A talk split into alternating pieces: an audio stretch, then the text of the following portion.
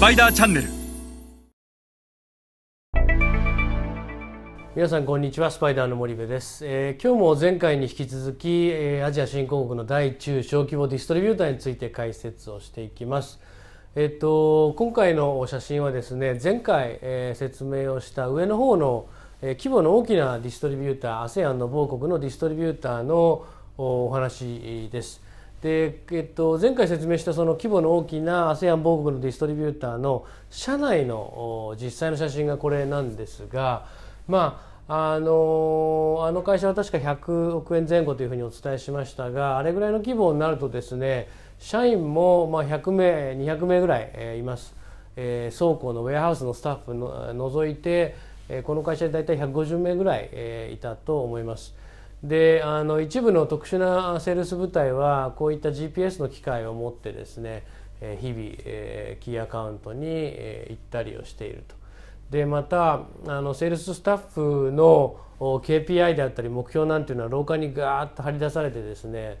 セールスがそれを毎日チェックをして書き込んでいくとでそれによってボーナスなんかの査定も決まったりするそんな仕組みになっていてかなりまああのこれぐらいの規模になるとセールスとしてのその機能が非常に強いと。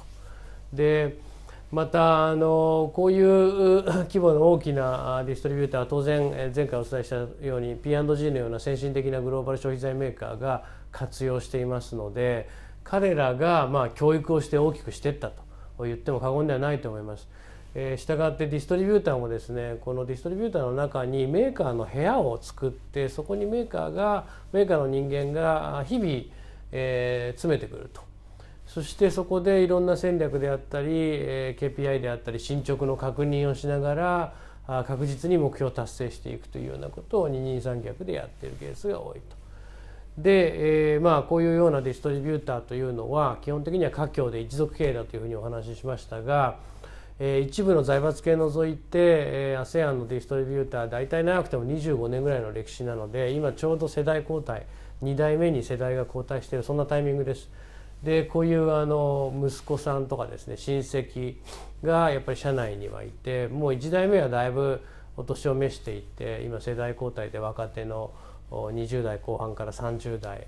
後半ぐらいまでの世代にこう切り替わっていってると。で大体こういう2代目はですね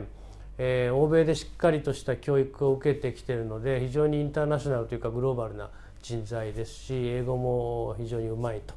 という中で、えー、海外の企業との取り組みというのは大体、えー、お父さんは、まあ、あの実務にはそんなに入ってこないと息子が実際にはあの、